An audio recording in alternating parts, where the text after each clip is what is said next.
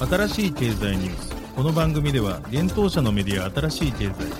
ブロックチェーン仮想通貨フィンテックに関する日々のニュース解説を平日毎日音声コンテンツでお届けしています。そして新しい経済ではブロックチェーン仮想通貨に関するニュース解説記事やインタビュー記事学習記事などのたくさんのコンテンツを掲載しております。ぜひ新しいひらがな経済漢字で検索してメディアもチェックしてくださいそして LINE 公式アカウントではメディアの更新情報を配信しております LINE 公式アカウントにもぜひご登録くださいこの番組は株式会社フィナンシェの提供でお送りします。フィナンシェはスポーツチームやエンタメプロジェクト、DAO などのトークンを購入して支援ができる新しいクラウドファンディングサービスです。サッカー J リーグ、野球、バスケなどのプロスポーツチームをはじめ映画やアイドル、インフルエンサーなど100以上のプロジェクトのトークンがフィナンシェで購入できます。さらにトークン購入者はプロジェクトに応じたキャンペーン参加や NFT などの特典も。ぜひ iOS や Android でフィナンシェのスマホアプリを入れて新たな応援体験を味わってください。あなたの夢がみんなの財産になるフィナンシェ。検討者新しい経済編集部の大塚です。はい、本日は10月の19日水曜日です。今日のニュースいきましょう。ジャック・ドーシーのブルースカイ、分散型ソーシャルメディアの AT プロトコルと概要を発表。メインネットローンチのアプトス、トークノミクスに懸念広がる。日本法人のトークン発行等をサポートするボブ G、ブロックチェーン関連企業ら10社と協業。リップル、XRP レジャーの EVM 互換サイドチェーンをテスト開始。イーサリアムがテストネット、上海アップグレードに向け。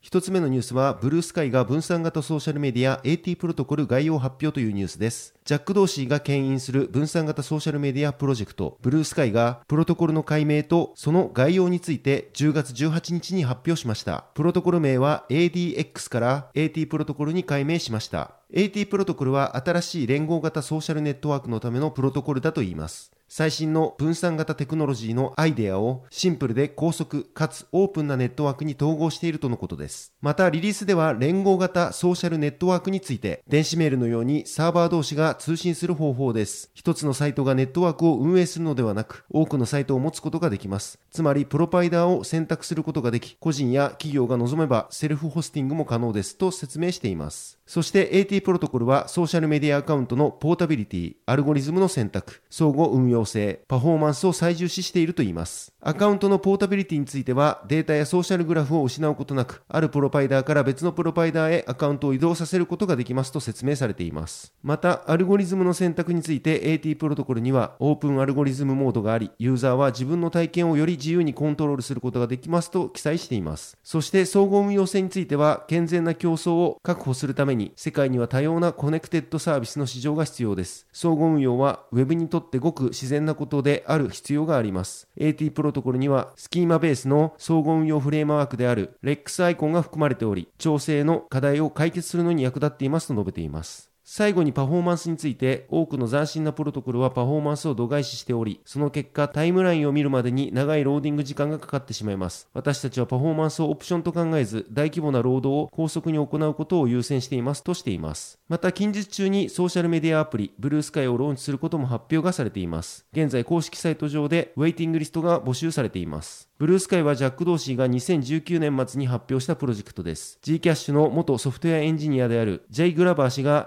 2021年8月にリーダーに確定し、ブルースカイは本格始動しました。なお、ジャック・ドーシーはビットコイン基盤の分散型ウェブ、Web5 開発の TBD にも注力しています。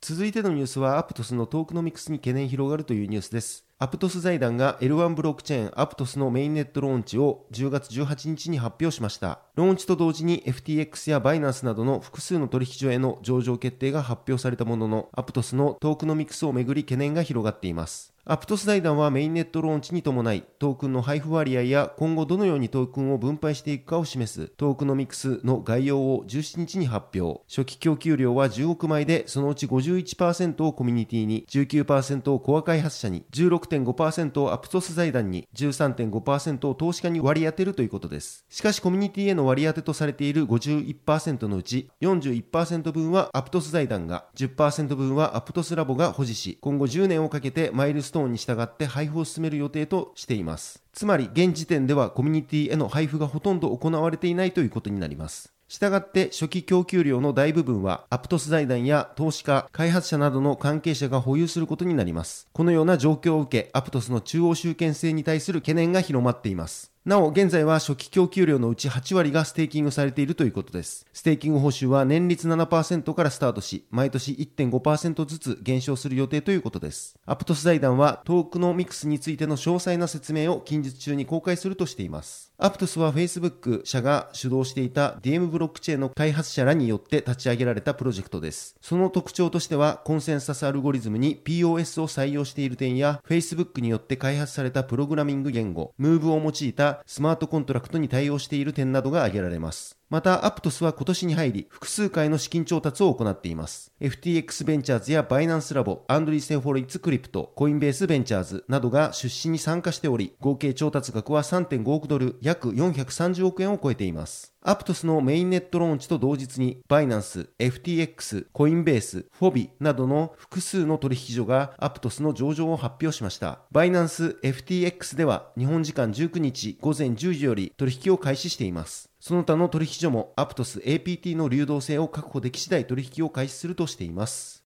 続いてのニュースは、ボブ G が多数企業との協業を発表というニュースです。日本企業のトークン発行や上場支援を行うボブ G が、計10社の国内外ブロックチェーン関連企業及び大手企業と協業することを10月18日に発表しました。国内からの協業相手として、フラクトンベンチャーズや斜め上、豆腐 NFT らの名前が挙がっています。また、日本初のパブリックブロックチェーン、アスターネットワークの開発を主導するステークテクノロジーズもボブ G の協業相手となります。ボブ G はシンガポールを拠点に日本法人のトークン発行における諸問題の解決及びトークンの発行、運用、管理から暗号資産上場までをサポートする企業です。今回のボブ G と協業する企業には、さらなる支援体制の強化のため、セールスパートナーとして参画をしてもらうといいます。また、セールスパートナーはボブ G の事業パートナーとして、同社とともに国内ブロックチェーン事業者をサポートし、グローバル進出を加速する手伝いをするということです。なお、 BOBG によると、セールスパートナーは最大20社を予定しており、現在調整中の企業については、公式 SNS を通して発表するとのことです。なお、発表された参画企業は次の10社となっています。EJ コンサルタンシーサービスシンガポール、フラクトンベンチャーズ、LGG、MCH、マイクロバース、パシフィックメタ、ステイクテクノロジーズ、豆腐 NFT、チューリンガム、七枚上の10社です。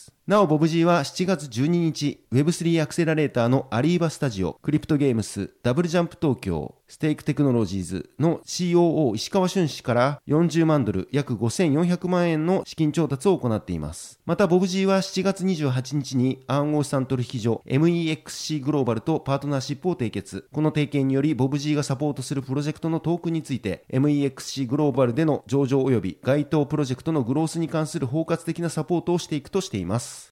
続いてのニュースは XRP レジャーの EVM 互換サイドチェーンの第1フェーズがリリースというニュースです。分散型台帳技術 XRP レジャーの EVM イーサリアムバーチャルマシン互換サイドチェーンの第1フェーズがリリースされたことをリップル社のコア開発チームであるリップル X が10月17日に発表しました。なおこのサイドチェーンはイーサリアムのスマートコントラクト導入を目的にスペインのブロックチェーン関連企業ピアシストが開発を行っています。このサイドチェーンにより開発者はイーサリアムの主要なプログラミング言語であるソリディティで XRP レジャー上にアプリ開発が可能になり、またブリッジを介することで XRP レジャーと EVM 互換チェーンが相互運用できるようになるということです。なお現在は XRP レジャーのデブネットでテストが可能だといいます。またこのサイドチェーンは来年2023年第2四半期4月から6月にメインネットに展開する予定とのことで、次の第2フェーズは来年初めに開始される予定ということです。なおスマートコントラクト導入ににあたりサイドチェーンを利用した理由としては、そのまま XRP レジャーを EVM 互換にすると、スケーラビリティやセキュリティが損なわれる可能性があるからということです。他にも XRP レジャー上にスマートコントラクトを実装するプロジェクトとして、フレアネットワークスがあります。今回のサイドチェーンと同じく EVM 互換のブロックチェーンとして、リップル社の投資部門 X スプリングから出資を受けています。